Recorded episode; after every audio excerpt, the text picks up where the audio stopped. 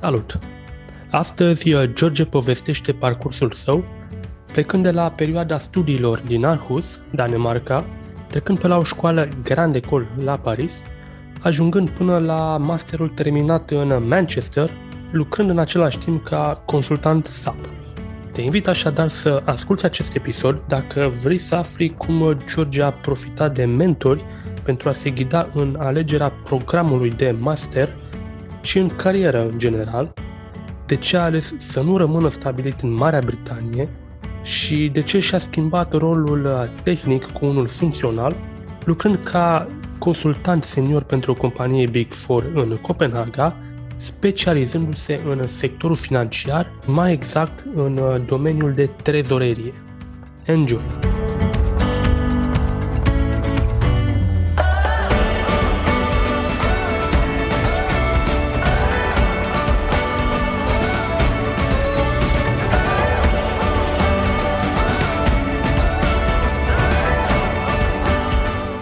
Salut, George! Uh, mersi mult, mersi mult că ai acceptat, că ai acceptat invitația să, să vorbim pe podcast.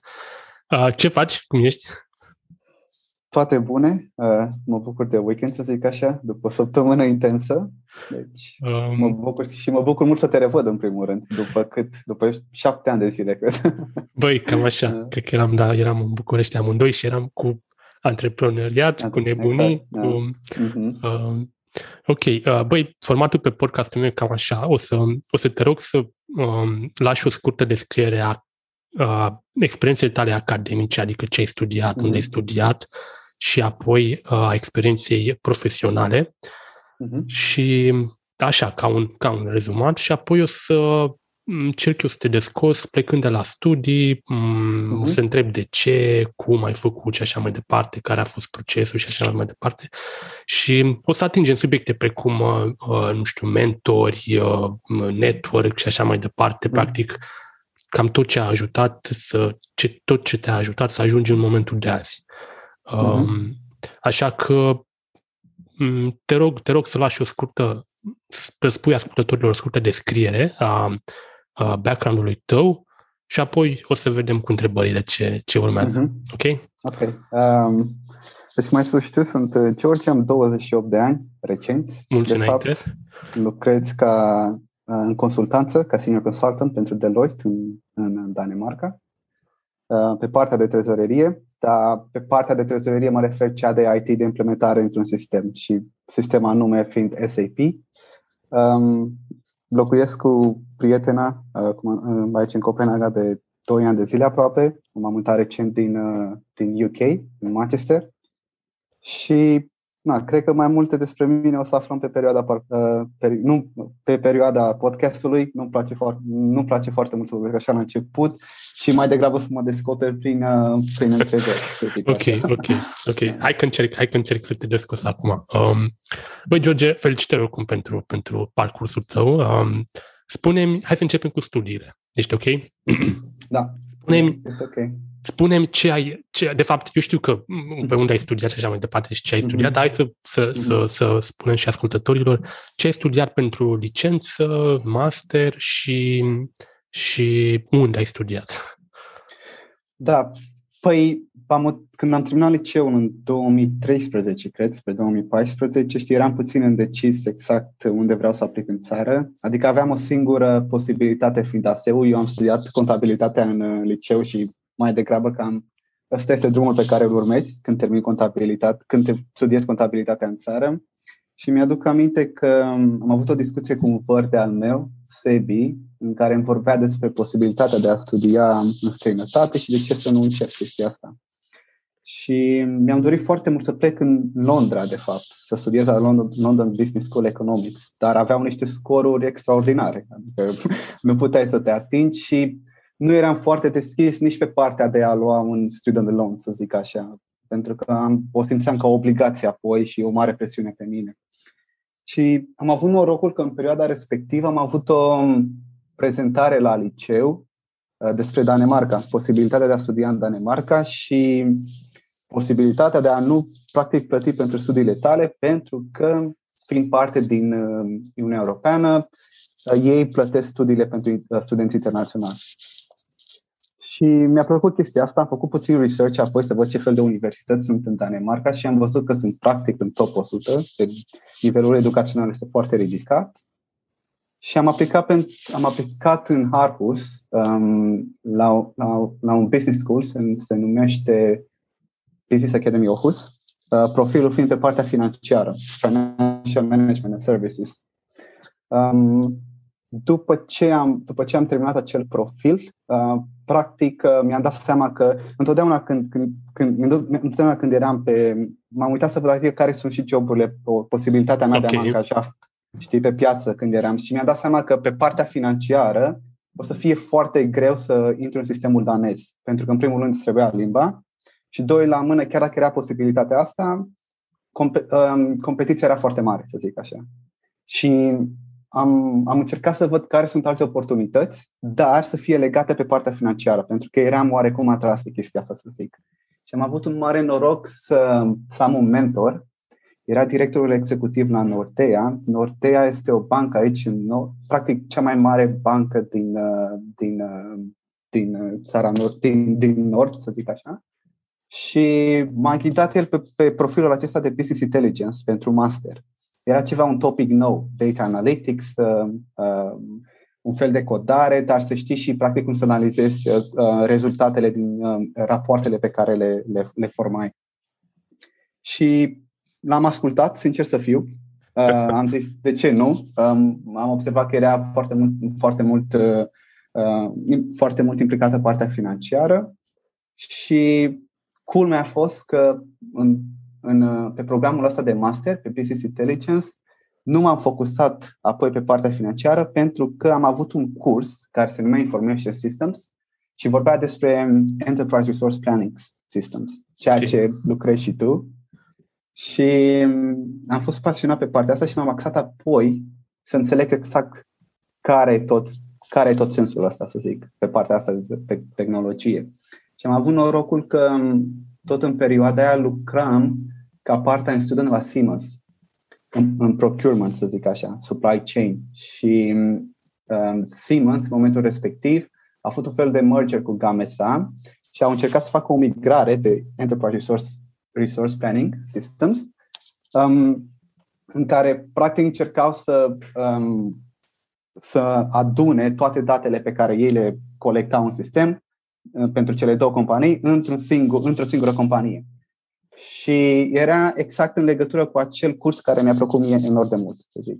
Și um, da, dup- um, după, să zic așa, am intrat pe partea asta și m-am focusat pe tot parcursul uh, educației, să zic, să înțeleg decât ceea ce înseamnă Enterprise Resource Planning. Uh, acum nu vreau să zic că m-am dat totul la parte um, de, de pe partea de Business Intelligence și Analytics, pentru că na, aveai cursuri, trebuia să le studiezi, trebuia să treci examenele, dar ideea a fost că după ce am terminat și um, uh, studiile la Aarhus University, m-am focusat pe cariera asta de SAP Enterprise Resource Planning, să zic așa.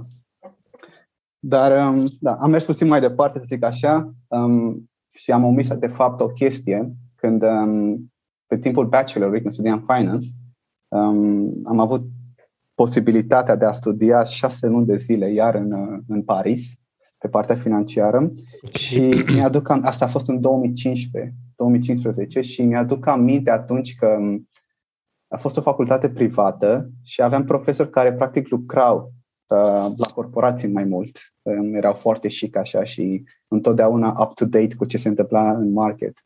Um, și tot și exact, era, aveam un curs numit Corporate Finance în care un profesor începea să ne vorbească despre posibil, tot ne vorbea despre chestia asta cu Enterprise Resource Planning și tot ceea ce oferă SAP pe partea lor de, de, uh, de deliveries. Și era, un, și era atunci SAP lucra pe partea asta tehnologie numită s Și mi s-a părut foarte, foarte fain că în momentul în care m-am uitat la master doi ani mai târziu, exact ceea ce învățam la acel curs Information Systems, tipul nu vorbea cu doi ani de zile în urmă despre tehnologie care încă nu era.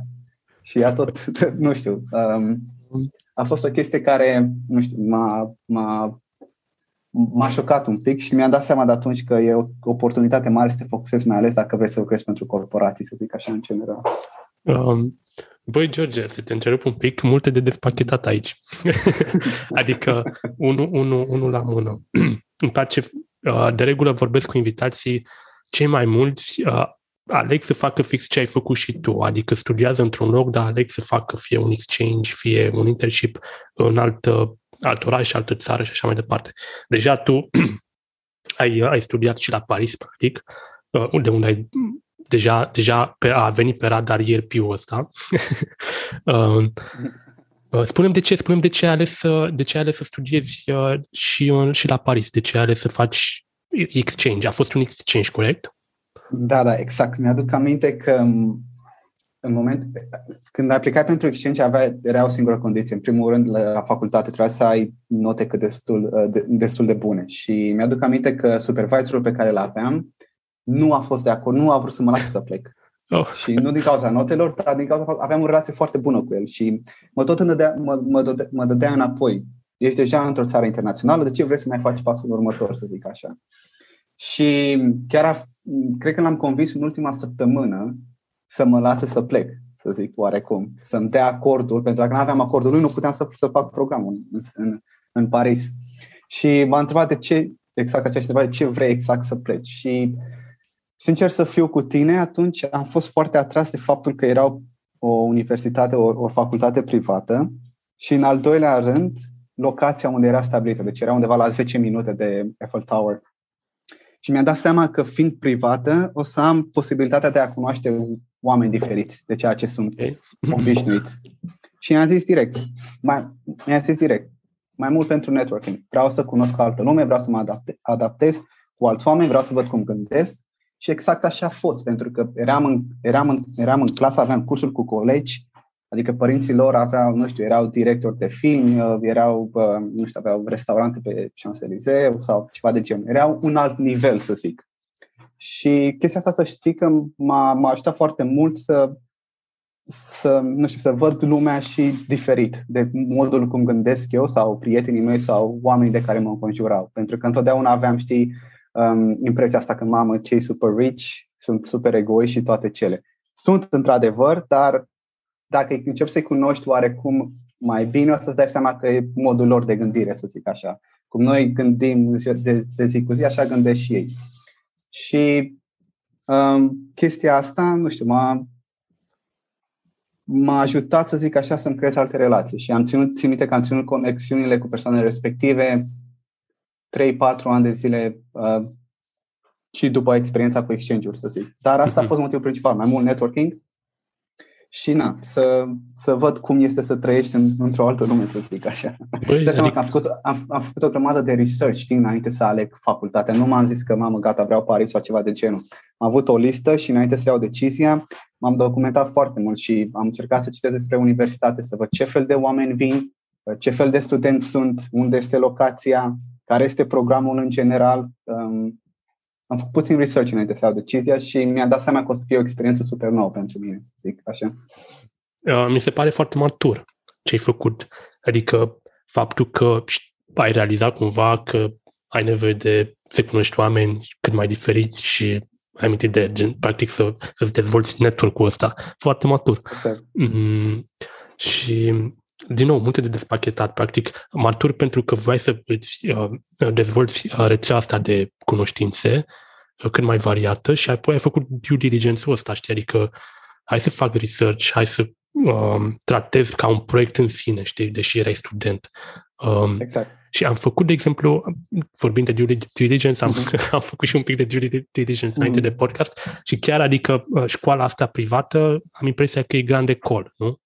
Uh, exact, da, da. Ceea, ce, ceea ce în Franța, practic, ca să-ți fac așa un, să-ți dau un overview, că vorbeam cu uh-huh. o, o, o pro, un prof, uh, uh-huh. o doamnă profesoară din, din Paris, de la un grand ecol de, uh-huh. de când a făcut și eu exchange-ul, și practic UK, că tot vorbeam de Londra, UK au Oxford uh-huh. și așa mai departe, uh, Statele Unite au Ivy Leagues, ei bine, francezii uh-huh. au școlile astea grand ecol, care practic uh-huh. sunt peste universitățile normale, știi, de stat și așa uh-huh. mai departe. Și uh-huh. e, uh, practic, a fost, ai fost super norocos, bine, vor în ghilimele norocos, că tu practic ai muncit și ai făcut research ăsta și ai ajuns acolo. Um.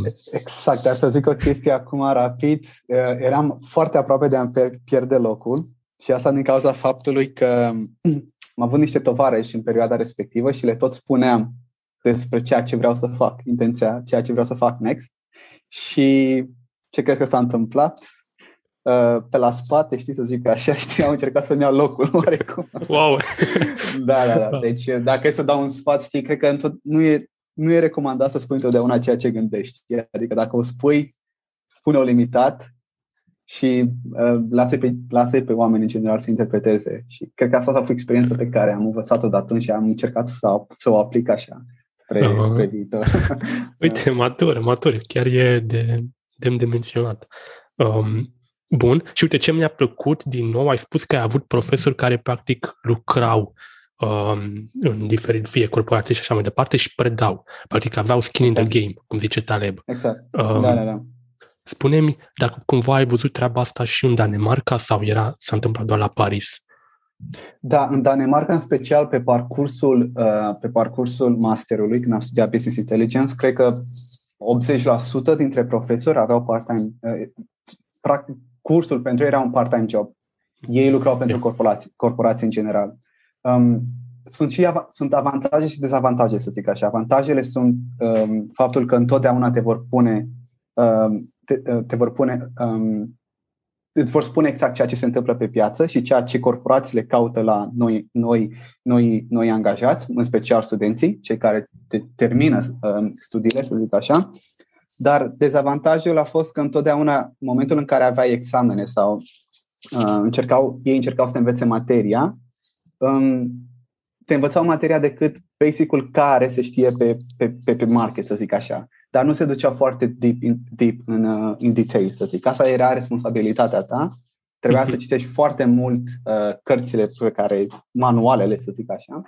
Iar în momentul în care avea examenele, um, toată teoria pe care tu uh, toată teoria pe care tu o învățai, trebuia oarecum să o faci, să faci un translate cum, cum, e, cum este aplicată pe, pe, pe, în viața de zi cu zi. Ce, poate fi un avantaj, Uh, am apreciat mult, să zic așa, modul acesta de gândire, dar trebuie să te gândești că pentru foarte mulți studenți care nu au avut posibilitatea de a avea un part-time job sau de a lucra pentru, pentru, pentru o corporație sau un startup, orice, și doar au învățat zi de zi, da, să zic așa, din cartea respectivă teorii, pentru că teoria se aplică și aici. Aud de foarte multe ori că decât teoria este valabilă la noi sau ceva de genul. Nu, este și aici. Pentru ei a fost foarte dificil să zic așa, să să dea, să dea maximum în momentul când în, în, în, în, să dea maximum um, în examenul respectiv, să zic. Uh-huh. Și dezavantajul e, asta era dezavantajul, faptul că avea impresia că poți să poți să, nu știu, să, să faci un high scoring la examen, dar trebuie că abia treceai. Și motivul principal fiind că nu i-a explicat profesorul exact teoria cum poate fi aplicată în piață. El înțelegea chestia asta, dar el de fapt nu știa să, el nu înțelegea teoria din spatele cum este aplicată pe piață, să zic okay, așa. Deci okay. era un fel de balance oarecum. Avantaje și dezavantaje. În schimb, dacă aveai un, uh, dacă aveai, de exemplu, lucrai ca student, lucrai pentru o corporație sau un startup orice, atunci era foarte ușor să te exprimi uh, pe sensul lui, să zic. Uh. Ok. Um, ok, tu ai amintit de Vimans, de exemplu, că ai lucrat. Asta era pe timpul masterului, ai spus, nu? Sau a fost după? Da, pe timpul master am mai avut și perioada uh, când eram când studiam bachelor, am lucrat pentru o companie, un fel de startup aici, uh, în Copenhaga, dar lucram uh, part-time și lucram uh, uh, online mai mult, adică eu locuiam în Orhus, compania era stabilită în, uh, în, uh, în Copenhaga.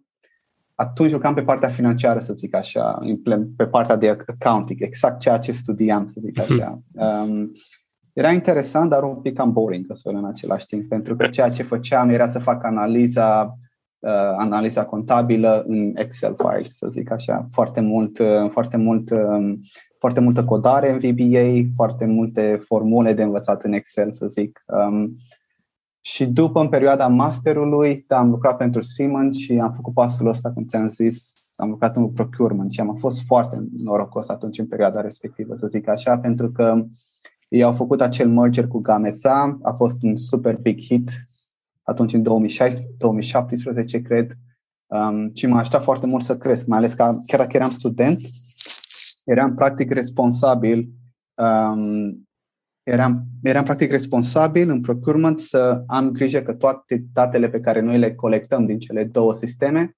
sunt, sunt corecte, adică nu au erori, nu au chestii de genul. Și pentru asta trebuie să creez niște documente pe care um, buyers and sellers le foloseau ca să fac acest cleaning de data, să zic. Și mi-a deschis foarte mult, nu știu, oportunități, să zic apoi, că toată lumea mă cunoștea și m-a ajutat apoi oarecum să, să, să, să urmez ceea ce vreau în companie, să zic. Uh, ok, ok. Uh, practic, deci, să recapitulăm. Ai terminat studiile și tu deja ai, erai familiarizat cu ce, ceea ce înseamnă ERP, ok? Practic, mm-hmm. ți-ai dat seama cumva, a venit pe radar ce urma să faci și încă din timpul liceului ai spus că atunci când ai căutat o universitate, de, aveai în minte și ce avea să urmeze apoi, adică erau, puteai să obții un job ușor în Danemarca, puteai să obții ușor, un job ușor în UK, ceea ce, din nou, adică foarte matur, nu știu câți licee, nu știu dacă pe vremea liceului m-aș fi gândit la treaba asta, o să fac o universitate anume și m-aș fi gândit, ok, oare ce urmează apoi, pasul următor, din punct de vedere job și așa mai departe. Matur, din nou. Cred că motivul pentru că am, av- am fost foarte norocos, sincer să fiu. Um, am avut niște oameni apropiați mie care m-au ghidat, să zic așa, au avut experiență de viață și mi-au zis să văd, să mă gândesc întotdeauna mai departe și să nu trăiesc doar prezentul. Um, um, și cred că asta m-a ajutat foarte mult. Um, iar și asta, și asta s-a, să zic așa, um, s-a întâmplat și pe perioada când studiilor în străinătate. Întotdeauna am avut un mentor. Ți-am, ți-am zis mai devreme că supervisorul pe care am avut pe perioada bachelorului, uh, am avut o relație foarte apropiată cu el. Întotdeauna m-a întrebat, m-a întrebat de ce iau această decizie și să mă gândesc, să mă gândesc cum mă va afecta pe viitor. Și pe perioada, pe perioada masterului, cum ți-am zis iar, um, am avut, un, uh, am avut un, uh, o persoană apropiată care era directorul executiv al băncii Nordia. Deci omul practic știa exact ceea ce se întâmplă pe piață și țin minte că decizia de a studia Business Intelligence a fost luată cu el pentru că trebuia practic să aleg trei universități, trei programe și în perioada respectivă aveam Aarhus University Business Intelligence, Aarhus University uh, partea financiară și Economics la um, uh, Universitatea din Amsterdam. Și omul atunci practic mi-a zis, ok, în momentul în care o să avem următorul meeting, vreau să-mi faci un research și să-mi spui de ce aplici pentru fiecare. Uh, și apoi să-ți dau feedback-ul meu înapoi și cum văd eu că se va, ce se va întâmpla pe viitor. Și da, din, din toată chestia asta e și faptul că business intelligence era the, era the cool thing back then. Cred că uh-huh. și momentul de față, e, să zic așa. Băi, aș, aș spune că, nu știu, ai fost right into the money cu business intelligence, adică mai ales combin finance cu business intelligence. Um, îmi place, îmi place de fapt atitudinea uh, asta uh, vis-a-vis de mentorul ăsta. Crezi că um, majoritatea studenților sunt dispuși în a fi deschiși și a pune întrebări și a cere ajutor? De exemplu, cum ai făcut tu, băi, uite, nu vreau să fac un master și uh, am nevoie de, de, de un pic de uh, ghidaj, ca să zic așa. Da, uite, îți zic că am fost norocos, știi, dar uh, nu știu, consider că norocul ți-l cauți tu sau ți-l faci și tu, să zic așa, pentru că nu a fost ca și cum eram, nu știu, mergeam într-o universitate și, vai, mi s-a trezit un mentor, știi? Gata, la ușă, vrei să fii, vrei să fiu mentorul tău. Um, trebuie să ai și puțină răbdare și, cum am discutat, trebuie să faci un pic de research înainte să vezi, de exemplu, care sunt, care sunt acei oameni de universitate care pot să te ajute să faci următorul pas, mai ales fiind internațional. Um, și eu asta am făcut, sincer să fiu. N-am, adică nu m-am ferit să caut ajutor, uh, chiar dacă, să zic, uh, unele momente m-am simțit prost din, fapt, faptul, din cauza faptului că am fost respins. Um, asta nu m-a determinat să nu merg mai departe și să caut. Iar în momentul în care, nu știu, îmi place să gândesc și văd că mi s-a aplicat mie în viață, în momentul în care persiști cu ceva anume, trebuie să se trebuie să, trebuie să apare ceva la un moment dat. Adică, nu știu, așa cred, așa cred personal și am văzut, am văzut în situația mea. Și de asta cred că, nu știu, de asta mă consider norocos, să zic. Pentru că am avut curajul totuși să fac pașii ăștia. Știi? Și apoi oamenii au venit. Dar, într-adevăr, fără, dacă n-ai ajutor, sincer să fiu, mi se pare destul de greu um, să reușești singur pe partea de business, mai ales pe partea de business, pentru că, până la urmă, în business, network, networking, network-ul contează cel mai mult. Right? Um, ei sunt oamenii care te pot ridica și te introduce în, anum, introduce, introduce în anumite chestii pe care na, nu intri foarte ușor. Ci oameni, să lucrezi cu oameni care lucrează în diferite industrii. Mm-hmm. Îmi place că ai, ai făcut legătura asta spre business. Adică, pentru că, ok, mentorii în timpul studiilor, care te-au ajutat enorm, uh, și apoi, practic, avea antrenamentul de a intra în contact cu oameni, de a pune întrebări și de a cere ajutor în mediul de business, ceea ce, la fel, cât de, cât de important crezi că e să ai mentori și, de fapt, mentori în, în, într-o nu, corporație, startup nu contează, în mediul de business, pur și simplu. Mm-hmm. Ca internațional, sincer să fiu, mai ales când mă refer așa și mă refer strict la mine, pentru că oarecum am fost singur, să zic, în lumea asta. Bine, am, am avut persoane apropiate în relații și toate cele, dar asta mai mult e pe partea personală. Dar când te mă refer pe partea profesională, ești, ești singur. Ești, nu, nu, cred că se aplică, nu cred că se aplică doar dacă ești dar dacă studiezi într-o țară internațională, mă gândesc că e la fel și la noi. De exemplu, nu știu, te muți dintr-un, nu știu, de la Iași la București, tot e singur, tot încerci să-ți crești ceva profesional, dar fiind în străinătate mai e o, o anumită barieră. Da? Faptul, cultura, unul la mână și doi la mână limba, să zic așa. Da? Um, în momentul în care îți găsești o persoană de genul care oarecum are o poziție socială sau nu știu să zic în societate destul de bună și te poate ajuta să intri în lumea lui, este un mare plus, să zic așa. Um, iar pentru mine asta chiar a avut un, uh, a avut un impact imens, să zic așa, pentru cariera mea. Um, chiar și acum, șase ani mai târziu, tot vorbesc cu acest mentor pe care l-am avut pe partea în, în, în, în perioada masterului. Um, cred că orice decizie pe care am luat-o profesional înainte, m-am, nu am luat-o datorită lui, dar m-am, să zic așa, m-am discutat cu el și am încercat să, să să văd care sunt avantajele și dezavantajele. Contează mult, sincer să fiu, și um, de asta zic. Um, dacă ar fi să dau un sfat oricărui care studiază în afară, um, asta ar fi. Caută pe cineva. Fiecare universitate are mentee programs. E imposibil uh-huh. să nu găsești pe cineva acolo. Trebuie doar să faci pasul respectiv. Nu, e, nu, nu trebuie să ai teama asta că poți să fii respins, um, pentru că până la urmă, chiar dacă ai un mentee sau un, un mentor, mă rog, el nu, nu-ți va da un job mâine. Da? El îți va da doar niște sfaturi, tot de tine depinde, practic. Dar ai, nu știu, ai anumite sfaturi sau te limitezi pe anumite drumuri, să zic așa. Um, nu e ca și cum te duci tu, ai calculatorul în față și cauți fel și fel de bloguri, 10.000 de păreri și toate cele. Te, te fixezi pe, o anumită, pe un anumit drum și te poate ajuta mult mai mult, să zic așa, decât dacă Um, decât dacă, nu știu, te ești, încerci să faci, să-ți creezi tot, toată chestia asta singur. Oarecum. Poate, poate să fie doza de claritate și care te, îți accelerează cumva uh, traiectoria. Uite, ca să adaug, exact. tot, tot, tot uh, menționez pe podcast, știi? Uh, că la fel am, am întâlnit și eu pe cineva, de fapt am ascultat un, nu știu dacă era pod, era un podcast mm-hmm. și am ascultat și spunea cineva legat de, de, de, nu știu, de a avea mentori și așa mai departe, că de ce e bine să Uh, fi deschis și să... Că poate nu vrei să-i numești mentor, dar poți să-i numești, nu știu, prieteni sau oameni care sunt mai buni decât tine într-un domeniu sau care au, care au mai multă experiență. Și spunea, uh, spunea un tip că uh, strangers have the things you want in life. adică, da, da. și, și, exact, da. Și practic exact. așa e și vreau să fac aici legătura, de exemplu, și cu podcastul meu, de exemplu, pentru că și mie mi s-a întâmplat. De exemplu, acum două episoade am făcut, am avut o discuție cu uh, domnul Uzunov, de exemplu, care e în real estate și în, în România, mm-hmm. de exemplu, toată lumea știe, știe compania lui și așa mai departe.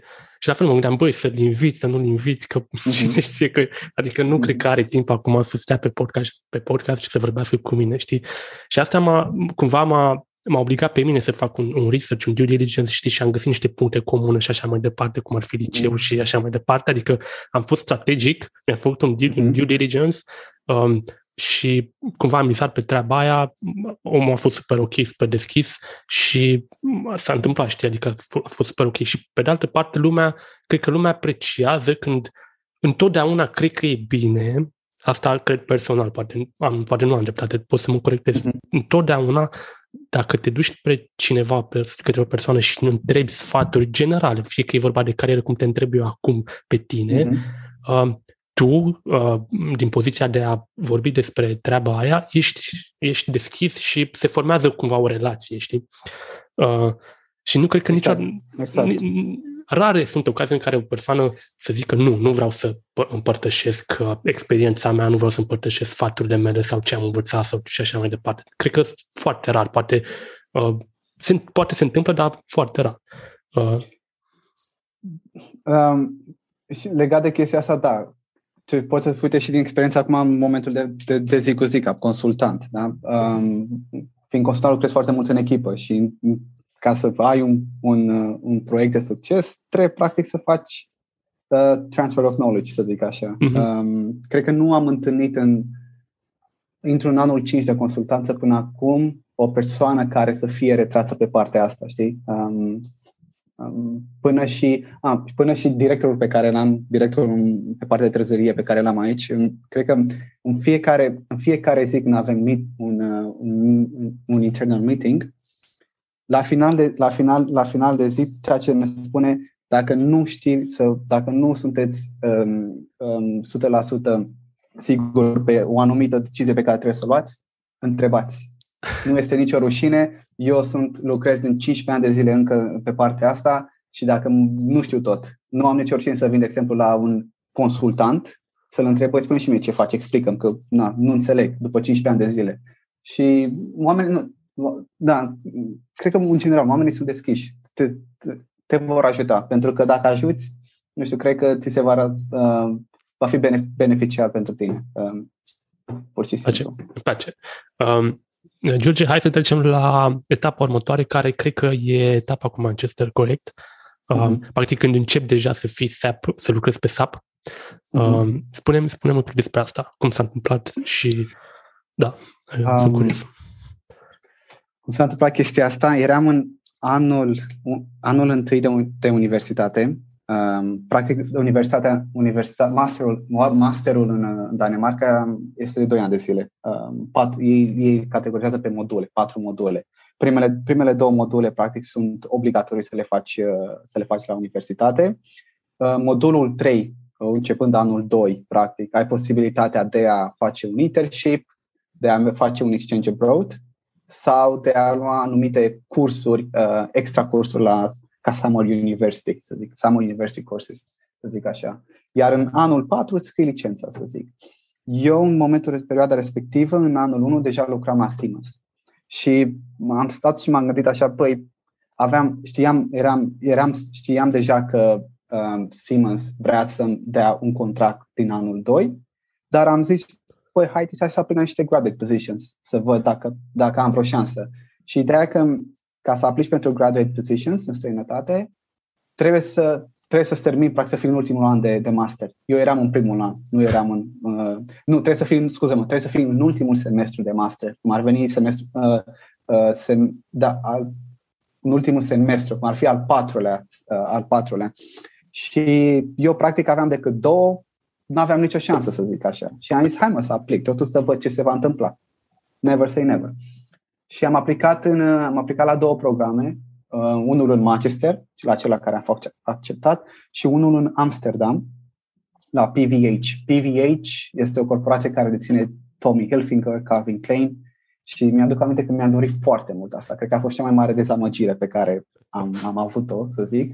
Uh, și motivul principal pentru care mi-am, mi l-am dorit foarte mult, am fost invitat atunci, um, șase persoane au fost invitate la interviul final um, au avut un proces de recrutare de 1500 de persoane, oh. dacă îți dai seama când a început, iar în final au selectat decât șase. Um, și uh, mi-aduc aminte că în momentul în care s-a terminat toată ziua ne-au întrebat, ne-au întrebat pe fiecare, dacă ar fi să alegi pe cineva, cui ai dat poziția. Era doar o singură poziție.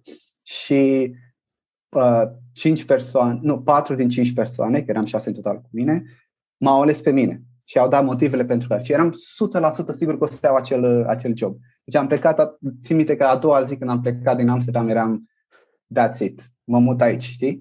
Și mi-aduc, um, la două săptămâni, mi-aduc aminte, plecam de la Simon și mă sună cei de la HR și îmi spun că uh, nu-mi pare rău, dar uh, nu ți-am oferit uh, job, nu, nu, uh, nu ai fost ales. Motivul principal fiind faptul că ai fost foarte calm și apropiat cu colegii pe parcursul um, exercițiilor care implicau group involvement. Și eram, what the hell? Pentru că în Danemarca, practic, asta te învață, știi, să lucrezi în echipă. Okay. Și am încercat să aplic toate, toate cunoștințele astea în exercițiile pe care le aveam. Și am rămas tare surprins când ei mi-au spus că nu, ne trebuie o persoană care are uh, care este puțin mai răutăcioasă uh, cu oamenii din jurul lor, pentru că vrem ca acea persoană să scoată tot ce e mai bun din colegii respectivi. Wow. Și seama, da, m-a cam dezamăgit wow. foarte mult și țin minte că am vorbit, cu, am vorbit cu o profesoară, nu, am vorbit cu managerul de la Siemens, atunci managerul meu, și am zis despre ceea ce mi s-a spus și cum am trecut peste asta a fost că mi-a zis foarte clar, gândește-te dacă ce fel de departament au în, în corporația respectivă, dacă ei, așteptările lor se referă la chestia asta. Și oarecum așa să mă calmez și să trec peste. Iar apoi la două zile, două zile după ce am fost respins, m-au sunat cei din... Am, am fusesem înainte în Manchester, practic, pentru interviu, să zic așa, toate cele. M-au sunat cei din uh, Manchester să-mi zică că um, vrem să-ți oferim um, poziția de consultant. Um, suntem, uh, știm că, nu ai, că încă mai e un an de studii, dar suntem flexibili pe partea asta. Vrem să te ajutăm să-ți termini studiile cum trebuie. Dacă trebuie să te, te întorci în Danemarca, să-ți, um, să-ți dai examenele, te vom lăsa. Dacă vrei, trebuie să scrii licența, o vom face, te vom ajuta și toate cele. Și mi s-a părut ceva, păi, stai puțin, wow! Adică, nu știu, um, n-am terminat nici anul întâi de, de, de master și deja mi se oferă un full-time, să zic. Și am acceptat, um, m-am mutat apoi în Manchester, chiar dacă mai aveam un an de, de, de, de master. Mi-am făcut semestrul 3 practic online. Țin minte că am avut uh, am avut două cursuri pe care trebuia să le com- completez ca să-mi iau creditele și uh, am mai făcut alte trei cursuri pe, uh, în perioada verii, să zic așa. Pentru că aveai posibilitatea să faci acest summer, summer courses, să zic așa. Și le-am luat special ca să nu, să nu fiu obligat să fac cinci cursuri pe perioada uh, toamnei. Mhm. Um, și am făcut cele două cursuri online, m-am întors decât la examene, să zic așa, și apoi în ultimul semestru, în care trebuia să scriu licența, lucram la un proiect foarte mare uh, la Vodafone, o implementare de SAP și mm, pentru că făcusem o impresie foarte bună acolo, managerul de la Vodafone a fost practic dispus să mă ajute să-mi scriu licența cu ei. Și mi-a făcut licența cu Vodafone pe partea de SAP ERP Implementations. Deci pentru mine a fost practic ceea ce, ceea ce făceam la muncă, scriam. A fost ceva foarte simplu, să zic așa, și direct. Um, și a, încă o chestie. Trebuie să, cred că e important să spun aici. Um, am avut noroc că tot, la, că tot vorbeam de networking și toate cele. Am avut o profesoară pe Bayesian Networks în, în, în universitate care m-a ajutat oarecum să creez această poveste de a mă muta în Anglia, pentru că uni, um, universitatea nu să dea acceptul să iei un full-time job. Da? Și, mă rog, short-term story, mi-a zis să mă gândesc la o soluție și a, persoana era din România, de fapt. Okay. Uh, foarte, foarte tare, foarte tare, foarte tare, super smart, toate cele. Și am avut noroc cu, am avut noroc cu ea, pentru că dacă nu aveam pe ea ca supervisor să se uite peste licența mea, probabil că nu se întâmpla chestia asta. Dar de ce, de ce o pomenesc? Pentru că, până tot la oameni mă refer. Adică dacă nu ai the right people around you, știi, e foarte greu să-ți creezi exact ceea ce îți dorești. Absolut. Și, um, și mi-am terminat yeah, al, doilea, al doilea an de masă, practic, sau să zic așa, studiile mele le-am terminat în Anglia, cu toate că eu studiam în, în Danemarca. Uh, băi, îmi place și spune cred că asta e super important, spune practic, tu ai aplicat primul lucru pe care l-ai făcut, ai aplicat la un job care, practic, era peste așteptările, jobul respectiv erau peste ce puteai da. tu să oferi la momentul respectiv. Și cred că asta, asta e o temă recurentă și pentru, pentru orice uh, angajat, de exemplu. Fie că întâlnește un job și are impresia, băi, poate nu îndeplinesc toate criteriile astea. Mm-hmm. E bine, cum, cum ai avut curaj, de fapt, cu, nu, da, da cura, cum ai avut curajul și, nu știu, nebunia asta, băi, fuck it, hai, hai că aplic orice ar fi. Păi, ți-am zis, în primul an de master am dat despre cursul ăsta care m-a pasionat foarte mult, în care am descoperit um, ERP, în general, um, și în același timp lucram cu sistemul, sistemul de, de SAP uh, la Siemens. Um, și pentru că au avut acel merger, am avut posibilitatea de a fi deschis în a înțelege puterea acestui sistem și cât de important este, este pentru orice organizație. Um, chestia asta m-a ajutat foarte mult să mă gândesc spre viitor, ce, ce job vreau să am, uh, un, uh, ce job vreau să am, um, unde vreau să fac consultanță, pentru că mi-am seama că vreau să fac consultanță în industria respectivă. Iar în momentul în care eu am venit atunci la, uh, la fostul angajator și i-am zis exact clar, asta fac, sunt pe partea asta, asta îmi doresc spre viitor ei mai mult s-au focusat pe ceea ce vreau eu să fac pe viitor și să vadă că știu că exact industriile pe care mă focusez, adică care, care e puterea tehnologică din, din, din spatele astea. Uh, pentru că partea de training se ocupă ei. Pe ei nu interesează că, ok, adică chiar mi-au spus clar atunci, ok, m-au oprit la un moment dat pentru că trebuia să le, vreau să le explic, să, uite, fac chestia asta, X, Y, Z, și că, ok, spune exact ce vrei tu să faci pe viitor. Vreau să știu înțeleg că știi partea, înțelegi că știu sistemul, îți place să lucrezi în el, dar unde vezi tu că sistemul ăsta va fi în viitor? Și pentru că le-am făcut povestea oarecum, pentru că știam, citisem, mă documentasem foarte mult, asta mi-a dat posibilitatea de a mă, de a, de a mă angaja. Dar, din nou, m-am uitat să văd spre viitor, right? Nice. Um, nu m-am focusat pe prezent, să zic. Și asta m-a ajutat să, să, să trainingul și cunoștințele pe care le ai, întotdeauna vei, la orice organizație te muți, întotdeauna vei începe de la zero. Țin minte când am aplicat pentru Deloitte și am avut discuția cu partenerul, mi-a zis, mi-a zis în felul următor. La noi, la, la noi, chiar dacă vii ca manage, senior manager, director, partener, ești un junior. Pentru că avem o altă cultură, uh, lucrăm diferit față de ceilalți, înveți totul de la zero. Și exact același lucru mi s-a spus și atunci. Păi oamenii nu interes, interesează cunoștințele tale, normal, dar vor să vadă cât de mult vezi tu um, industria respectivă că va crește în viitor sau unde se focusează, să zic. Um, băi, din nou, cred că... Cred că asta mă aștept pe mine să... Cred că ce, ce, ce urmează să spun, cred că ăsta e la, la motivul podcastului, episodului, știi? Foarte matur. Cred că... Ce, ce crezi că poate să facă un student să-și dea seama, de exemplu, tu ți-ai dat seama, băi, SAP, uh, de fapt, tot ERP-ul ăsta, tot sistemul ăsta îmi place, ai descoperit tehnologia SAP, ai descoperit industria, ok, vreau consultanță, Uh, și practic aveai, erai pregătit deja, știai ce, ce urma să facă, ce urma să, ce urma să faci, știai unde, unde poate să ajungă tehnologia și așa mai departe. Ce crezi că poate să facă un student în a-și, uh, în a-și da seama ce vrea să facă mai departe în carieră, de exemplu? Uh, ce crezi că te-a ajutat cel mai mult pe tine? Cu, chiar vorbeam cu um, fratele, fratele pe partea asta, pentru că este și în primul an la SE, studiază partea financiară și era puțin confuz de faptul că sunt atât de multe cursuri uh, și uh, avea așteptări, practic, ca el să se focuseze, să studieze fiecare curs particular.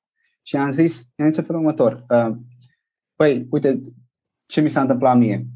A, e normal, e important să citești despre fiecare curs, pentru că până la urmă trebuie să treceți pe examene, trebuie să ai cunoștințe oarecum. Dacă te întreabă cineva pe stradă, băi, ce studiezi, trebuie să știi omului să explici ceea ce faci, dar e important să-ți alegi să descoperi ceva care ți se pare ți interesant și să faci digging în chestia respectivă. Asta mi s-a întâmplat mie cu SAP-ul, cum ai spus și tu. Și i-am zis, i-am, ne-am întrebat, două, ne-am întrebat o singură întrebare. Nu, două de fapt câte cursuri ai, să zic așa, și fă un summary, fă câte cursuri ai și apoi să-mi faci un summary la fiecare, mai mult pentru tine, nu pentru mine, și din chesti- și doi la mână, ce îți place cel mai mult din, din, din, din, din acest program pe care l-ai tu. Și omul mi-a zis că, da, cred că îmi place și mie partea asta de Enterprise Resource Planning. Pentru că chiar dacă e pe partea de financiară, fiecare corporație tot folosește un Enterprise Resource Planning. Și mi s-a părut interesant faptul că ne focusăm oarecum pe același drum, să zic. Văd că și el e interesant de partea tehnologică, dar nu atât de mult încât să meargă deep down pe partea de codare. Pentru că cred că e ceva ce am omis. Eu la Siemens mai mult mă focusam pe codarea de VBA, Visual Basic Applications. Deci făceam mhm. doar codare pentru ei. Și mi-am dat seama că nu este exact ceea ce îmi, ce îmi Adică nu îmi place să... Aveam un program super flexibil, nu interesa pe nimeni dacă eu îmi făceam codarea în 50 de minute și eu le spuneam că facem la 5 zile, să zic așa, pentru că nu înțelegeau procesul, da? Și când îți spunea un deadline pentru codare sau ceva, îți puneau două săptămâni, să zic, o lună de zile. Tu puteai să termini în două zile și pierdeai timpul, știi? Să zic așa. Dar ideea ceea ce nu-mi plăcea era faptul că simțeam că aveam biroul meu oarecum și eram foarte pasionat să interacționez cu oameni oarecum. Și chestia asta m-a împins să mă detașez de, de lucrul acesta și să mă focusez pe partea de business, tehnolog- partea de business, dar aplicată pe partea tehnologică. Și același lucru îl văd și la, și la, și la fratele meu. Um, ei, nu știu, trebuie să, cam asta ar fi sfatul meu. Fac, trebuie să găsești ceva anume ce îți place din ceea ce studiezi. Adică mi-e greu să, mi-e greu să cred că în momentul în care te duci într-o facultate, te duci doar de dragul de a o face, să ai o diplomă. Trebuie să fie ceva care te pasionează. În momentul în care tu te trezești dimineața și te duci la curs, băi, te duci cu un anumit motiv. Trebuie să fie un curs anume care te ajută să extragi o informație. Um, cam asta ar fi. Um, noi, nu știu, noi suntem învățați, știi cum, noi suntem învățați, nu știu, de exemplu, în general și toate astea, să avem note bune la fiecare. Chestia asta n-am văzut-o aici, în Danemarca. Um, aveam foarte mult am foarte mulți prieteni dacă îi întreb o țară unde este pe arta, bar sincer să fiu. Dar dacă îi pui să-ți facă nu știu ce calcule sau ceva legat de uh, partea digitală, da, sunt on top, of that, on top on that. Și nu știu, asta, cam asta ar fi sfatul meu. Găsește ceva ce îți place și focusează pe el. Eu asta am făcut, sincer să fiu. Uh-huh. Dar trebuie să fac un highlight aici. Nu vreau să spun că am, am omis celelalte chestii astfel. Adică eram cât de cât bunicel pe part, de exemplu, că dacă mă refer la Business Intelligence, a trebuit să fac o dare în R. R este un, un program pentru data analytics. Right? A trebuit, eram punicel un pic și pe partea asta, dar nu eram ca și cum ăsta era focusul meu. Mm-hmm. Învață uh, câte ceva, câte un pic, dar alege ceva. Uh, place. Băi, uh, George, îmi place și, adică oricum te văd așa mai mult pe partea de, partea funcțională, știi, adică vorbim cu oamenii și... Uh, exact, funcțional, yeah. uh, și oricum se vede practic din experiența ta, faptul că ai, de exemplu, ai avut bursa la uh, experiența la Paris, adică nu puteai fără note bune, nu puteai să te duci acolo și așa mai departe. La fel în școală, la fel și la um, mm-hmm. când codai în VBA. Practic, asta oricum, by the way, bravo, adică să știi Excel și VBA mi se pare un skill al naibii de, de mișto în ziua de azi, mai ales AR și așa mai departe. Văzusem un, uh, un meme foarte interesant, știi? Uh, în care, practic, la universitate te învață toate chestiile astea de matematică super, super hardcore, să zic așa, iar apoi încep la corporație și la corporație lucrezi în Excel. Corect. da.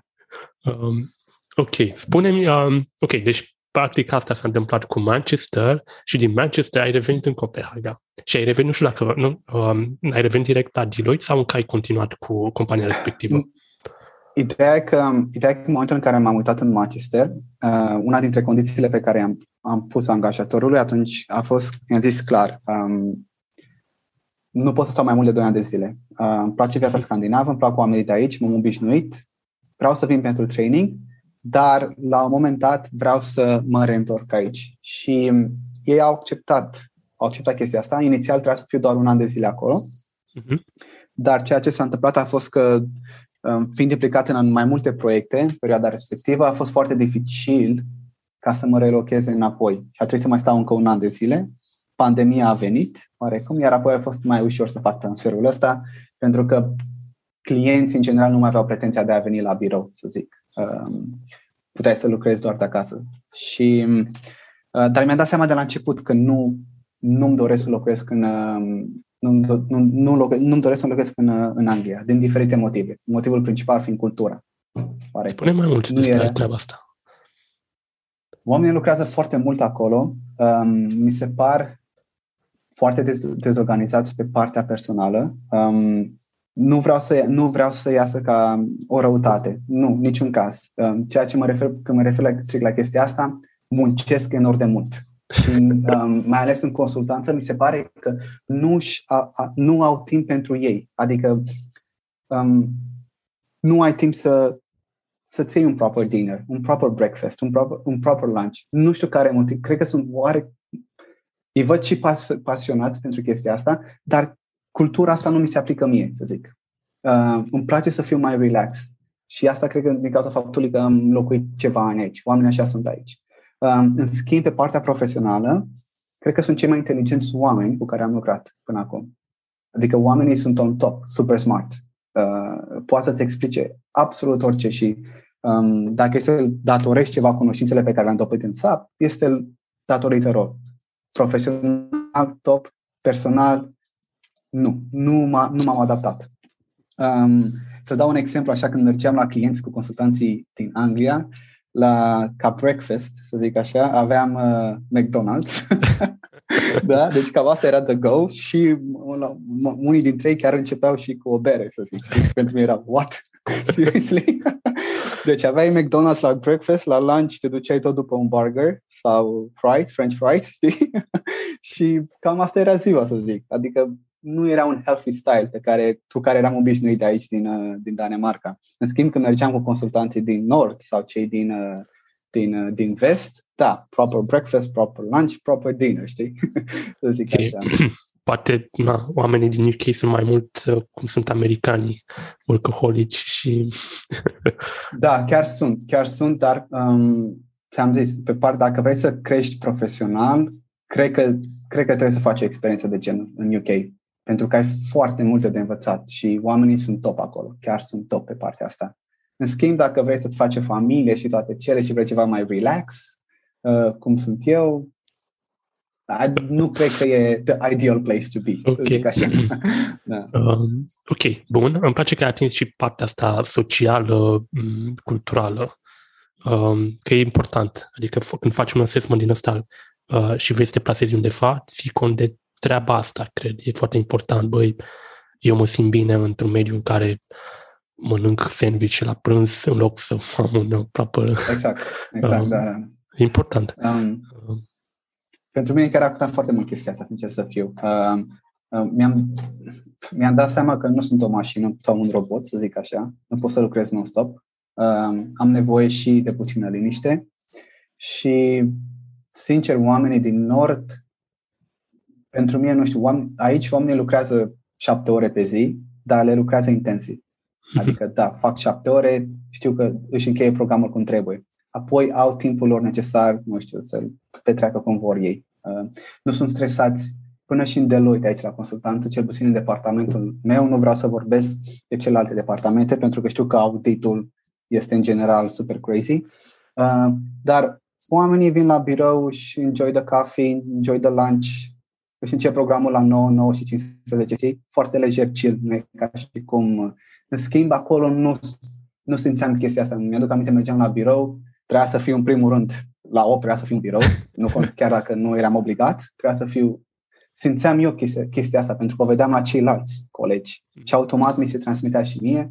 Trebuia să fiu la birou, cafeaua rapid, 5 minute, hai să dăm drumul la treabă, știi? Nu era presiunea asta, să zic așa. Cel puțin nu o simt eu aici, oarecum. Mm-hmm. Ok, ok, George. Spune-mi, uh, practic te-ai întors, ți-ai dat seama că îți place mai mult uh, cultura asta și mediul de lucru scandinav și practic te-ai întors în aceeași companie sau început de la Deloitte? Da, m-am, m-am întors în aceeași companie, am mai stat cu ei, cred că, nu știu, vreo 10 luni de zile, să zic așa. Și motivul principal pentru care m-am mutat de la ei a fost faptul că um, îmi doream o schimbare, pur și simplu. Nu știu, uh-huh. mi-am dat seama că lucram deja de aproape trei ani de zile pentru ei. Am învățat partea tehnică de SAP, să zic așa, de implementare, pentru că am lucrat ca SAP Consult- uh, Technical Consultant, um, ceea ce înseamnă că cream sistemele respective pentru care oamenii care lucrează în functional, on the functional side se logau în sistem și îl făceau toate treburile uh-huh. pe care vrea să le facă. Și mi-a, în compania respectivă mi-am seama că nu există posibilitatea asta de a progresa pe partea funcțională. Um, și ceea ce am făcut apoi m-a, m-a fost să am avut un gol și anume să lucrez pentru The Big Four. Um, nu vreau să zic că am targetat Deloitte în special, ci în general uh, The Big Four. Și în momentul în care aplicam pentru, pentru anumite poziții, trimiteam aplicațiile doar, doar, la, doar la companiile care sunt în, în, în, în The Big Four. Și s-a întâmplat să am norocul să, da, să fiu acceptat în Deloitte. Um, am făcut schimbarea asta apoi, iar schimbarea iar a fost plănuită, să zic așa. În momentul în care eu l-am...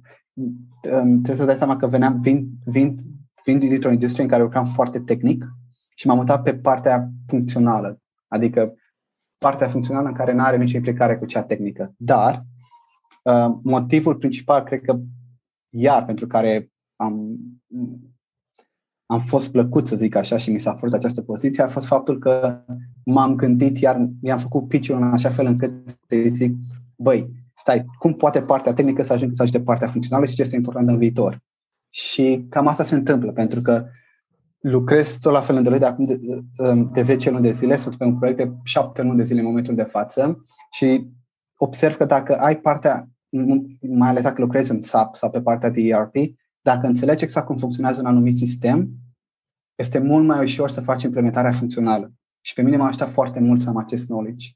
Și chiar acum văd, mă uitam recent, vorbeam cu partenerul meu, pentru că ne se uita să mai angajeze anumite persoane. În momentul în care pune un job advertisement, nu mai pune cunoștințe tehnice doar, ci pune um, function, uh, techno-functional skills. Ok, ok. Cam asta se uită fiecare acum. Vor să vadă vor să vadă că înțelegi sistemul în care lucrezi, dar înțelegi și partea arhitecturală de date, să zic așa. Corect. Asta am fost schimbarea. Am făcut Din nou, îmi place că practic ți-ai pregătit povestea, adică știai ce vrei, știai ce ai făcut și cumva, uh, cum să zic, own your trade. Adică ai știut, ok, sunt bun pe partea tehnică, vreau să fac pe partea funcțională, cum te ajută partea uh, tehnică, uh, este super exact. smart. Spune, Continu. Ideea e, că, ideea e cum, cum ți-am spus la început, corporațiile nu se... Te, te, te gândești la Deloitte, tot la fel, nu s-au uitat să vadă, mamă, îi dau, îi, îi dau, poziția, de trez, îi dau poziția de trezorerie, să zic așa, dar nu are niciun fel de knowledge. Nu, pentru că ei știu că în momentul, momentul în care tu vii la ei, ei te învață tot de la zero. Uh-huh. Și așa s-a întâmplat. Așa se întâmplă. Au, au internal programs care te dezvoltă foarte rapid. Îți dau exact ce trebuie să faci ca delivery și să înțelegi partea funcțională. Și așa s-a aplicat și în cazul meu. Vor să vadă doar cum gândești tu pe parcurs. Și um, de asta nu trebuie să-ți fie frică să aplici pentru o poziție în care nu ai cunoștințele. Trebuie să ai anumite cunoștințe, normal, că în momentul în care pleci pe partea tehnică, înveți și ceva funcțional, mai ales dacă ești implicat în proiecte mari, dar nu trebuie să fii acolo top, știi? Dacă ai the basic knowledge, nu trebuie să-ți fie frică de chestia asta și la mine cel puțin nu s-a aplicat, să zic așa. Mm-hmm. Uh, uite, cred că cea marea majoritate aplică la compania asta din Big Four pentru renume, că practic chiar au un brand mm-hmm. super, super puternic. Uh, crezi că asta, adică asta ai urmărit și tu, să ai un brand puternic în, în CV, în cariera ta? Da, da, exact pentru că, sincer să fiu, um, eram destul de confortabil la compania respectivă. Um, îmi făceam mai own program, să zic așa, lucram de acasă, nu aveam nicio reținere, eram, eram foarte stabil pe implementările pe care le făceam, dar mi-am dat seama ca să fac the next big step in my career, îmi trebuie ceva puternic. Um, um, și m-am, m-am de, mi-am dat seama că partea de, că vreau să lucrez în consultanță, îmi trebuie ceva cu renume spate. Și de asta m-am focusat pe The Big Four, oarecum. Um, acum, sincer, dacă să mă, nu știu, mă gândesc în viitor, nu știu dacă mi-aș dori să rămân în The Big Four forever, dar știu, am un plan, știu că am un plan și consider să stau cel puțin 3-5 ani de zile. În, um, pentru că, cum, cum îți vând și ei povestea, um, în momentul în care faci o implementare cu The Big Four, nu te duci și faci o implementare pe pe un anumit component, să zic așa. Um, component mă refer partea financiară sau partea de contabilitate sau partea de marketing. Ci când te duci și faci implementare cu The Big Four, faci o implementare care practic acoperă toate componentele pe care o companie le poate avea. HR, marketing, controlling, um, uh, treasury, că, că tot lucrez acolo. Nu lucrezi tu foarte mult pe componentele respective, dar îți dă posibilitatea să colaborezi cu ceilalți. Corect. Și pentru faptul că colaborezi cu ceilalți, înveți câte un pic din, uh, din, uh, din chestiile respective. Și asta vreau, asta, asta practic e interesul meu în momentul de față. Să învăț, să am, să, la final de zi, să pot să am un, o, să am un complete picture, să zic așa, în industria în care lucrez, specific est SAP-ul, iar apoi să mă duc din nou pe partea de corporație sau de ce nu să încerc ceva my own thing, pentru că am făcut puțin uh, am lucrat pe partea antreprenorială, mi-a plăcut foarte mult și mi-a, cred că la un moment dat mi-a plăcea să, să revin pe partea asta și de ce să nu revin în ceva ceea ce mă și pasionează, să zic. Corect. Dar ca să ajungi acolo, ai nevoie să faci niște end-to-end implementations care acoperă tot. Nu, e, nu, e nece- nu este um, cum să zic, nu este de ajuns să lucrezi doar pe o anumită nișă, să zic așa.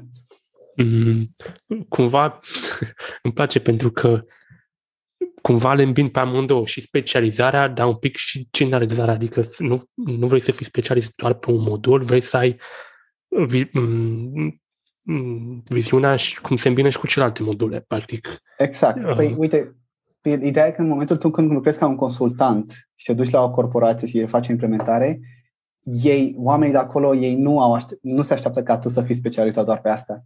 Ei, chiar dacă tu le spui la început, cum ai intrat, spune ceva despre tine, așa trebuie să te introduci lor și să spui, băi, eu sunt specializat pe partea de treserie, săptămâna următoare ei, ei o să uite chestia asta. Te vor întreba chestii legate de marketing, dau un exemplu. Mm-hmm. Nu poți să te fii ca consultant să le spui, da, poți să le spui, nu sunt specializat și toate cele, dar întotdeauna lași o impresie mult mai bună dacă reușești să le explici basic-ul respectiv la întrebarea pe care îi adresează. Și... Absolut. Smart. Uh, George, spune ce, nu știu dacă ar fi să explici cumva că până la urmă prin SAP digitalizezi procesele interne ale unei, um, ale unei companii, corect? Uh-huh. Și asta poate să fie, cum ai spus, poate să fie HR, poate să fie trezorerie, poate să fie diferite, diferite arii uh-huh. dintr-o organizație. Spune ce înseamnă de fapt digitalizarea asta a proceselor? Ce, cum, cum ar fi să explicăm unui, nu știu, unui student sau unui, unei persoane care practic nu are background-ul ăsta tech sau, nu știu. Dacă să mă refer strict la ceea ce fac eu, um, chiar am pe um, prietena mea mă întreabă, băi, ce faci tu? mă explică și mie că nu înțeleg. Oamenii mă întreabă în ce lucrezi și le spun că lucrez pe, ești consultant în SAP și pe partea de treasury and cash management. Ce exact, ce exact uh, faci tu? Și cum, cum um, era să zic summary, uh, rezumatul pe care îl fac pur și simplu e gândește-te că tu, ca, ca o corporație, ai veniturile pe care le primești, da? cheltuierile și veniturile pe care le ai sunt, reprezent, sunt coordonate de o anumită bancă, oarecum. La o corporație mare, de exemplu, um, chestia asta nu se rezumă, nu, poate, nu se rezumă doar la o singură entitate, o bancă, poate să fie 10. E, ceea ce se întâmplă în momentul, momentul în care tu faci tranzacțiile astea toate de fiecare dată sunt costuri foarte mari, um, de la exchange fees până la um, um, costul în sine de a avea un, un cont deschis la banca respectivă.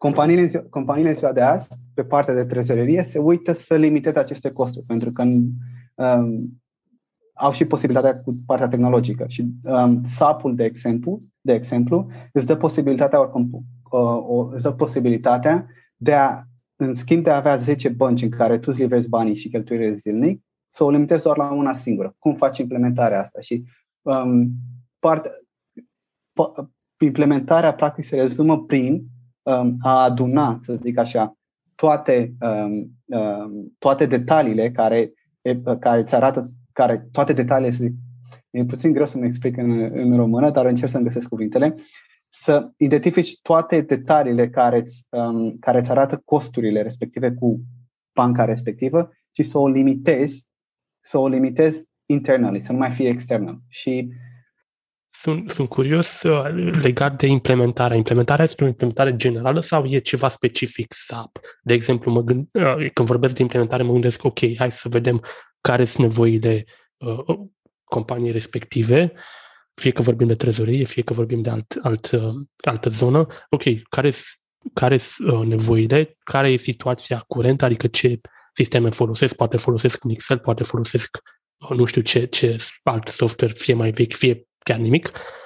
Și practic, prin SAP, uh, dorești practic să automatizezi, să digitalizezi ceea ce fac ei curent, fie prin Excel, fie prin ce am mai, ce am mai zis, um, Uh, de fapt să faci, să aduci toate procesele astea care sunt un pic haotice, care nu sunt un pic structurate, să le aduci în SAP, care oferă o structură, o rigorozitate și așa mai departe.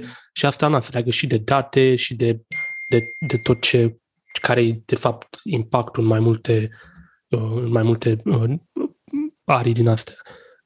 Sunt curios, metodologia e ceva general sau e ceva specific, nu știu, ceva specific Big Four poate sau Um, da, nu, știu, um, nu știu dacă are sens întrebare. Deci, da, ideea e că um, ideea e că ideea e în felul următor. Um, corporațiile mari în, corporațiile mari în general, în momentul în care ei în, moment, în, moment, în ziua de azi își doresc, folos, își doresc să, aibă totul, să, să facă totul cât mai centralizat și să nu fie mhm. decentralizat.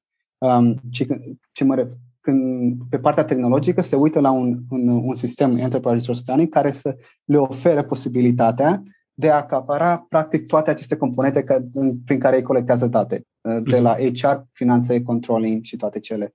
Um, motivul principal, practic, pentru care ei se lucrează la sisteme, sisteme centralizate în momentul de față este să, e să taie din costurile respective. Pentru că să taie din costurile respective și, în al doilea rând, să aibă, să aibă o transparență cât mai mare pe partea de reporting. Ceea ce, uh-huh. Și să-ți dau un dezavantaj în momentul în care tu ai mai multe sisteme care, care sunt decentralizate. În, moment, tu, în momentul în care vrei să faci, să, um, să te uiți, de exemplu, la costurile de mâine, să faci un raport general, trebuie să nu le iei, um, nu poți să iei acest, nu poți să colectezi aceste date în real time, să zic așa trebuie să faci un, trebuie să, trebuie să faci un background job, un ceva care să-ți dea acel raport a doua zi. În momentul în, în, în momentul în care ai un sistem centralizat care îți acoperă toate componentele respective și mai ales cum îți face SAP ca delivery, toate datele pe care le ai sunt în real time. Și okay. asta este motivul principal pentru care corporațiile, cel puțin în industria în care lucrez, se uită să centralizeze ori digitalizeze um, chesti- um, domeniile respective într-un singur sistem. Um, um, uite, asta e chiar mi se pare o, o, o, un efect anabil de important, știi, practic să ai raportarea asta și analytics real-time. E un added value. uh. Ideea e că la final, ideea, ideea e că la final de zi pe ei practic interesează să vadă cum poate să cadă cost down. That's the only thing. Mm-hmm. Doar pe asta interesează, știi? Dezavantajul e că în momentul în care fiecare client se duce într-o implementare atât de mare, costurile sunt imense și mai, cred că nu specific neapărat pe partea financiară, ci mai degrabă pe partea de timing. Pentru că trebuie să gândește-te, implementezi o, o nouă chestie, iar, trebuie să faci, iar apoi trebuie să faci training respectiv la 50 de oameni. Oamenii respectiv sunt obișnuiți să folosească un anume, anume, anume sistem și se simt mai confortabil folosind sistemul respectiv. Întotdeauna, cred că întotdeauna când am făcut implementare, the end users in general, cred că n-am auzit pe nimeni să fie pozitiv pe partea de schimbare. Pentru că nu-și doresc, să zic așa. Toate deciziile sunt luate de leadership, oarecum. Um, iar challenge, challenge-ul vine pe partea asta mai mult. Uh, pe partea de training decât uh, and timing, decât pe, pe, pe pe costul respectiv. Pentru că dacă se uită, da, știu oricum costul să fie imens, nu mă interesează asta, dar cât o să dureze să fac implementarea de training și cât o să le angajaților să lucreze, lucreze în acest sistem. Um, stai un pic că atins un subiect, uh, un subiect uh, uh, mișto. Pe, pe episodul trecut am vorbit cu Angelina, de exemplu, care e și ea, e o fostă colegă de la, de la Vodafone, uite cumva, mm-hmm. practic cam același, um, și a lucrat la fel în, în Big Four și acum e lucrează pentru McKinsey în um, Praga. Și vorbeam mm-hmm. de, de fix de treaba asta uh, pentru clientul final, cât de greu um, și, de fapt, cât de dificil să accepte câteodată schimbarea asta. Faptul că vine un consultant și eficientizează un proces sau îl digitalizează, utilizatorul final cumva are o, o teamă de, de a se adapta schimbările și așa mai departe și e ceva, adică e natural, oricine are, are, uh, are treaba asta. Uh, uh-huh. E bine, tu cum faci? Cum faci, de exemplu, ai, cred că a, urmează două întrebări. Prima întrebare, uh-huh. Cum a fost de fapt, ca să extrapolez un pic, să faci schimbarea de la a fi cumva focusat pe zona tehnică spre zona uh-huh. mai funcțională și din punct de vedere client, adică a trebuit cumva să, să rafinezi cumva skill astea de cum interacționezi cu clientul, uh, cum vorbești, cum comunici și cum structurezi o idee. Asta ar fi o primă întrebare. Uh-huh. Și apoi ar fi cum faci, de fapt, cum uh, cum convingi un, un utilizator să adopte o schimbare, știi, să fie, um, să folosească cumva uh, produsul pe care tu îl mm. implementezi. Să dau un exemplu, uite, când mă uit în, uh, să dau în echipa în care lucrez în momentul de față și cum procedăm, mm-hmm. în primul rând. Înainte să facem, să începem o implementare de genul, este foarte important pentru noi să facem un pic de research, să înțelegem modul de lucru pe care um, end userii sau clientul în general îl folosea, îl folosea până în momentul respectiv. Um, și ne, uit, ne place să practic să structurăm în pași, să zic așa. Adică dacă lor le ia, nu știu, 10 pași să creeze un customer invoice, da? cum putem să le explicăm noi că cu noua tehnologie pe care vor, vor folosi, vor avea decât 5 pași de executat clientul, mai ales end userul, nu îl interesează să-i explici avantajele te- te- tehnologiei și puterea, sau să zic așa, de um, uh, put, uh, nu puterea, să zic, avantajele tehnologiei în felul cum funcționează. Ei nu, pentru că nu o să înțeleagă partea tehnică. Nu vor înțelege nici. Ei vor decât să le spui exact, băi, spunem câți pași trebuie să fac ca să creezi acel invoice, dacă l-am. Și cum, cum um, lasă pașii de făcut dar cât de greu este să mă în sistemul respectiv, da? Ca să fac acești cinci pași. Iar când le prezentăm chestia asta, asta încercăm să le facem. Nu încercăm să mergem foarte mult pe, pe partea tehnică, pentru că dacă mergem pe partea tehnică, îi vom, îi vom, îi vom uh, confused, să zic așa, da? mai mult. Și înțelege să le facem un slide, The Big, the big Four e renumit pentru prezentările fancy pe care le facem. Da, sunt, da, clientul asta vrea vrea să fie, vrea să fie prezentarea vrea să fie, trebuie să fie cât mai simplă și eficientă pentru, pentru ei. Pentru că dacă se va întâmpla să avea o problemă în momentul în care ei vor extra acești, acești pași, întotdeauna va fi cineva care îi vor ajuta de la spate să rezolve problema. Și asta, asta mi se întâmplă și noi în, în, în implementările pe care le facem. Cred că nu foarte rar să văd oameni care sunt interesați să înțeleagă, băi, cum ai făcut acest proces ca să mă limitez pe mine la 5 pași. Nu, pe interesează, ok, 5 pași, mi-am terminat treaba, asta e, știi? să fie cât mai ușor. Și asta încercăm noi să facem prin delivery pe care le facem. Încercăm să convingem clientul, o să fie mult mai transparent pentru tine și mult mai ușor, plus un fel de different user interface, mult mai interactiv. Poți să faci, poți să creezi o, să zicem, poți să creezi un, un customer invoice, dacă am comentat asta, direct din telefon. De ce să mai stai tu să te loghezi pe laptop, VPN și toate cele, când o poți face direct din uh, telefon.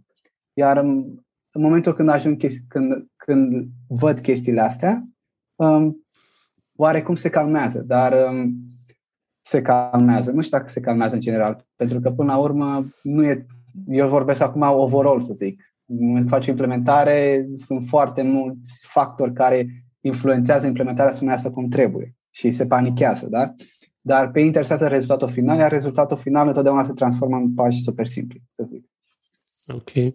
Um, și spunem cum, de fapt, uh, asta a fost a doua întrebare. Spunem prima întrebare, cum, um, ce impact uh, a avut uh, când ai făcut tranziția uh, dinspre zona tehnică spre zona funcțională din punct de vedere client, uh, relaționare cu clientul. Și ai vorbit acum și de PowerPoint, de exemplu, și știu că în Big Four cât de, cât de mult accent se pune pe prezentare PowerPoint, uh, cât mai structurat și așa mai departe. Challenge-ul cel mai mare pe care l-am avut a fost că în momentul când vii pe partea funcțională, trebuie să explici proces, procesele de implementare uh, oamenilor care lucrează um, care lucrează sau think the leadership, să zic așa. Mhm. Iar problema e că majoritatea dintre ei, ei nu înțeleg partea tehnică. Iar pentru mine challenge-ul a fost că fiecare dată în momentul în care eu încercam să le explic procesul respectiv, adică în loc să-l limitez la cei 5 pași simpli, eu acei 5 pași simpli îi făceam 20, pentru că mă duceam foarte mult, le explicam cum funcționează procesul uh, sau crearea, sau cum creezi sistemul respectiv de la partea tehnică. Și asta mi-a luat ceva timp, să zic așa, ca să pot să-mi dau seama că, băi, stai puțin, pe ei nu interesează chestia asta. Uh-huh. Pe ei interesează până la urmă acei cinci pași simpli. Ce trebuie să fac ca să, sau ce trebuie să învăț ca să mă detașez de, de, de chestia. Ideea e că eu sunt și în momentul în care lucrez într-o chestie, eu sunt foarte pasionat. Mie îmi place să mă duc foarte deep down, să înțeleg. Pentru că dacă nu înțeleg toată partea, toată arhitectura, nu mă simt competent, să zic oarecum. Mm. Și tocmai de aceea e important de noi să înțeleg tot. Și când încep să vorbesc despre subiectul respectiv, devin foarte pasionat. Dar pe ei nu interesează chestia asta. Știi că nu sunt ca și cum eu să... Pe ei interesează doar să fie, să, să, când mergi în Go Live, totul să fie up and running, cam atât. Iar pentru asta, cum am, cum am trecut peste chestia asta, am, am avut noroc să am un, um, un body, că uite, iar venim la mentor, am chiar un mentor și momentul respectiv în, în, în Deloitte și am avut un fel de, de training, o fel de prezentare, oarecum, în care mi-a explicat, băi, urmărește pașii respectiv, primul rând interes, interesează ce vor ei de la meetingul pe care, ori ce se așteaptă ei să le spui, asta întotdeauna vei afla înainte să intri în meeting și limitează decât la pașii simpli de explicare. O să vezi tu că oamenii respectivi niciodată nu te vor întreba, ok, care e procesul în spatele, în spatele respectiv. Și asta a fost. Dar pentru mine a fost un mare, mare challenge, pentru că veneam de pe partea tehnică, partea tehnică în care toate meetingurile mele erau în a explica arhitectura și cum funcționează tot, în a mă limita la, nu știu, la un deck, să zic așa, de două minute, în schimb de 20, să zic. Da. Uh. Dar mi-a plăcut mai mult, fapt, mi-a, de ce mi-a plăcut chestia asta? Mi-a dat seama, pentru, mi-a dat seama de faptul că partea tehnică încet, încet se mută foarte mult ca outsourcing. Adică în India, în Bulgaria, în Grecia, în România. Și asta pentru că mâna de lucru este mult mai ieftină. În schimb, partea funcțională, cei care înțeleg cum să explice acest proces foarte rapid și să aibă foarte rapid, rămâne, rămâne aici, încă rămâne aici. Și mi-a dat seama că, păi stai puțin, uh, e momentul să fac o schimbare, am avantajul că înțeleg partea tehnică, pot să mă adaptez foarte rapid pe partea funcțională și s-a dovedit în a fi așa. Um, a fost, a fost pur și simplu, nu știu, lim, limitarea asta de, a, de comunicare. Asta a fost problema la mine, oarecum. Dar uh, asta o înveți iar. Ușor, ușor o, o înveți din proiectele în care ești și na, din, din, uh, proiect, din requirements pe care le ai de la, de la client. Uh, uite că tot vorbim de uh, requirements și cerințe de la client. Era un meme, cred că poate și tu îl știi, um, că, nu știu, se temeau programatorii că o să fie automatizați și înlocuiți de roboți sau ceva de genul și era un meme cum, băi, stați calm că niciun client nu o să fie întotdeauna clar cu, uh, cu privire la cerințe și requirements și așa mai departe. Exact, da. da. Um, Um, băi, da, îmi place. Uh, îmi place. Um, cred că, nu știu, spunem dacă, nu știu, de, deja a trecut, nu știu, o oră și jumătate de când suntem, spunem, spunem dacă, dacă ai cumva vreo limită, pentru că altfel, nu știu, am atins cumva cam tot ce vreau să te întreb de la, nu știu, mentori, uh, uh, network, uh, uh, educație, joburi și așa mai departe. Și mi se pare foarte, adică am atins lucruri pe care, la care nu m-aș fi așteptat. Uh, păi, când ți-am spune... spus la început, uh, uh, nu știu, am, am scris asta un pic de un fel de challenge oarecum uh, și am simțit-o și pe parcursul discuției noastre, pentru că mi-a fost foarte greu, mai ales pe să-mi găsesc cuvintele pe partea, pe partea profesională, adică în ceea ce lucrez. Vineam un motiv principal uh, uh, pentru chestia asta, dar um, toată discuția în general, nu știu, mi s-a părut, uh, mi s-a părut interesantă și dacă vrei să continui, nu am nicio problemă. Adică... Um, păi uite, cu privire la, la să explici um, partea, adică ce faci la job în, în altă limbă, de exemplu, și mi se întâmplă, de exemplu, cu cei mai mulți, adică cei mai mulți clienți, cei, cei mai mulți colegi, vorbim, când vorbim cu privire la, uh, la, la uh, ședințe interne și așa mai departe, vorbim în engleză. Pentru că și natura, și natura industriei, și când vorbești de trezorerie mm-hmm. și așa mai mm-hmm. departe, și cash management și nebunii, e mai ușor în, engle- în, în engleză. Exact. Și gândește-te, și gândește că noi, de yeah. exemplu, avem și francezi și așa mai departe și ar trebui să vorbim în franceză și, de regulă, mm-hmm. eu încep să vorbesc în franceză, dar cum explic, nu știu, mm-hmm. să zic uh, bonds sau market value sau nebunii din astea în franceză. și și yeah la fel la tine, pentru că tu da, ai studiat deja um, în străinătate, în Danemarca.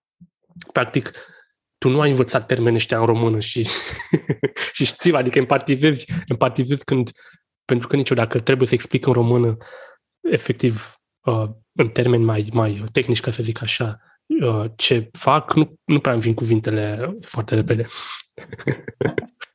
Credem că e o chestiune care cred că mă afectează de de 2 ani de zile, oarecum așa mă tot gândesc să, mă tot gândesc să iau o carte pur și simplu și să citesc sapul în română. Dar ideea, oh. mă gândesc că mă gândesc că chiar dacă fac chestia asta, până la urmă tot la cuvintele în engleză te vei reduce, pentru că până la urmă e un singur proces. Adică nu e ceva, e același, de același proces. Um, asta, uite, ziceam de faptul că de, îi consider pe cei din Anglia super inteligenți și cei mai profesionali de până acum. Um, chiar am întrebat un consultant um, cum, cum de a învățat, cum, cum, de, cum pentru el acest proces e atât de ușor. Gândește că pe limba lor, e limba lor, e, e limba lor pur și simplu. Ia o carte, e ca și cum citești în română și înveți ceva, nu știu. Da, da, da. Sau o carte.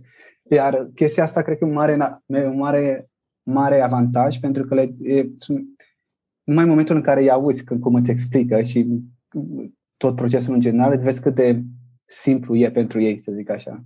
Mm-hmm. Și mi se întâmplă și mie, oarecum n-am probleme să zic așa când trebuie să explic unui client că până la urmă asta e jobul meu, da, ziua, de zi cu zi, asta trebuie să fac, dar văd dificultăți când am, am întrebări de la, de la, de la prieteni în general, băi, ce faci mă tu, prieten, mă refer din, din țară, sau zic, explicăm și mie exact ceea ce, cum uh. devine puțin dificil atunci, să zic. Păi da, uite că nu ești primul care spune pe podcast. De exemplu, am avut pe, pe Dragoș, cu Dragoș am fost colegi, de exemplu, chiar la un Big Four la EY și eram pe partea de uh, Business Advisory.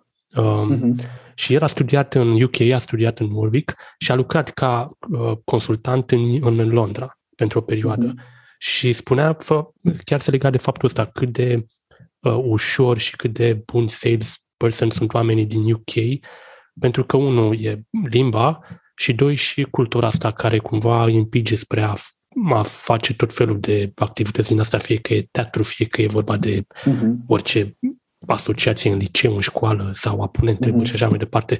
Și îți spune același lucru, cât de, cât de că s-a avut impresia că oamenii din UK și cred că în general anglosaxonii, că ești american, că ești uh, din UK, îți e foarte ușor să vinzi, să um, explici chestii Asta, bineînțeles, în comparație, când faci comparație cu, nu știu, poate cu o persoană ca mine sau cu o persoană care vine din, fie din Estul Europei și engleza nu e așa. Adică, pentru că cred că și tu ai ajuns la concluzia asta, ok, vorbim engleză și așa mai departe, dar pentru a face uh, povestea aia cât mai, uh, nu știu, să fim într-adevăr în sales, ai, nevo- da, ai da. nevoie de expresiile astea de, uh, nu știu cum să, nu prea pot să pun degetul pe ce vreau să zic, mm-hmm dar e ceva ce simți, știi?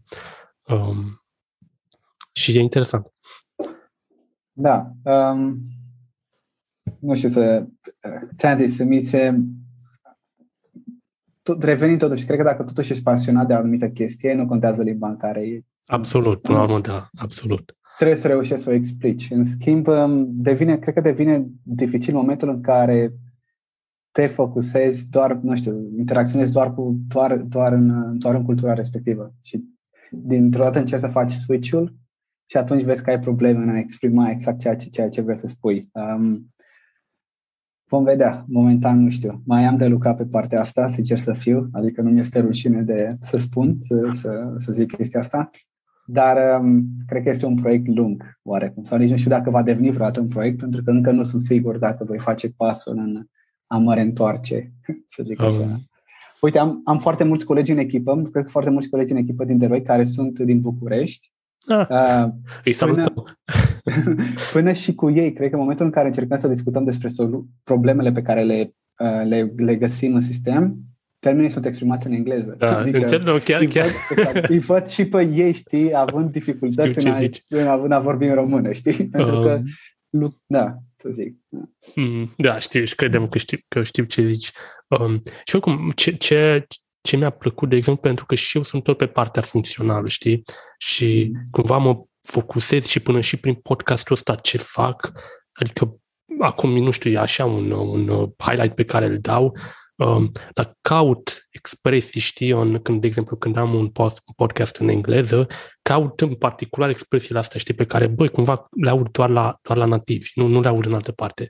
Sau le aud, mm-hmm. uh, le aud doar la persoanele, de exemplu, când am vorbit cu Angelina, știi, în episodul trecut, mm-hmm. cumva am, am, am, uh, n-am mai vorbit de la fel de, nu știu, 5 ani sau ceva de genul și cumva am, am, am remarcat accentul german, știi, care mi îmi place la nebunie când cine vorbește cineva în engleză cu un accent german, adică și pe stradă recunosc, recunosc știi, și îmi place la nebunie.